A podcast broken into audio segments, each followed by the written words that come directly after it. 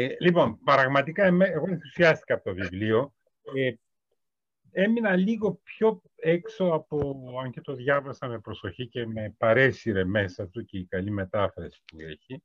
Ε, ε, αλλά με συγκρόνησε λίγο τα, ερωτημα, τα ερωτήματα που γίνανε και δικά μου, που βγαίνουν μέσα από το βιβλίο, χωρίς δεν και καλά να, να δίνονται και απαντήσεις σε θέματα που αφορούν κάθε εμφύλιο. Είναι δηλαδή εγώ βρήκα ότι πιο παγκόσμια μηνύματα, από, όχι μόνο του Ισπανικού εμφύλιου πολέμου, αλλά γενικά στην εμφύλιο πόλεμο.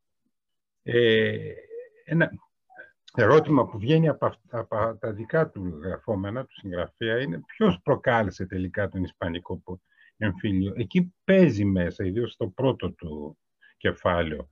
Ποιος ήταν ο ρόλος των ποιητών; Εκεί δεν θέλω να, να προκαλέσω λίγο συζήτηση Δηλαδή, γιατί το βάζει τόσο έντονο το θέμα των διανοούμενων, όχι, μάλλον πάει στους ποιητές, ίσως εννοώντας, βάζοντας γενικότερα το, τους ε, διανοούμενους. Ιδίως εκείνη η φράση που λέει ότι οι ποιητές είναι δειλοί, αλλά είναι αυτοί που προκαλούν το θάνατο και την καταστροφή. Εδώ είναι που λες τι θέλει να πει ο ποιητής.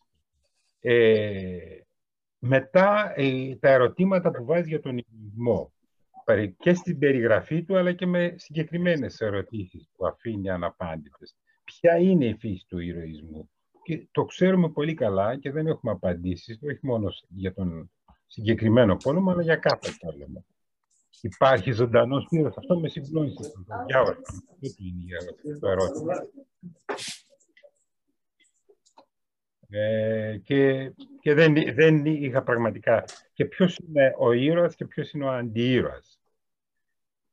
Ε, ναι, εκεί, εκεί υπάρχει εκείνο που, που, λέει, που βάζει επίσης ένα ερώτημα και, μέσα στην μπλοκή δεν, δεν απαντιέται, αλλά εμφανίζονται και τα δύο θέματα. Είναι ότι υπάρχει διαφορά με τους ιδεολόγους που προετοιμάζουν και παράγουν την επανάσταση με τα καθάρματα, τους διαφθαρμένους νικητές του εμφυλίου. Αυτό με, με, με συγκλώνησε ή με παρέσυρε, αν θέλετε, και η ελληνική πραγματικότητα του δικού μας εμφύλιου.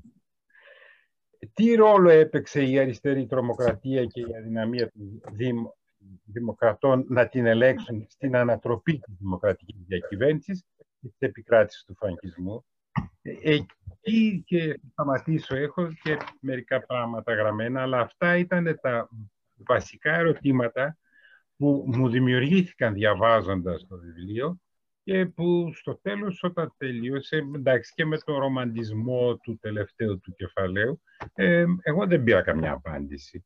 Όχι ότι περίμενα ή απαιτώ ότι θα έπρεπε να υπάρχει, γιατί πιθανότερα είναι ότι δεν υπάρχει απάντηση, αλλά υπάρχει μεγάλος προβληματισμός που εμπλουτίστηκε, τουλάχιστον σε μένα, από αυτό το συγκεκριμένο ανάγνωσμα και πραγματικά ενθουσιάστηκα όταν το, το διάβασα. Αυτά. Ευχαριστούμε πολύ, Αχιλέα.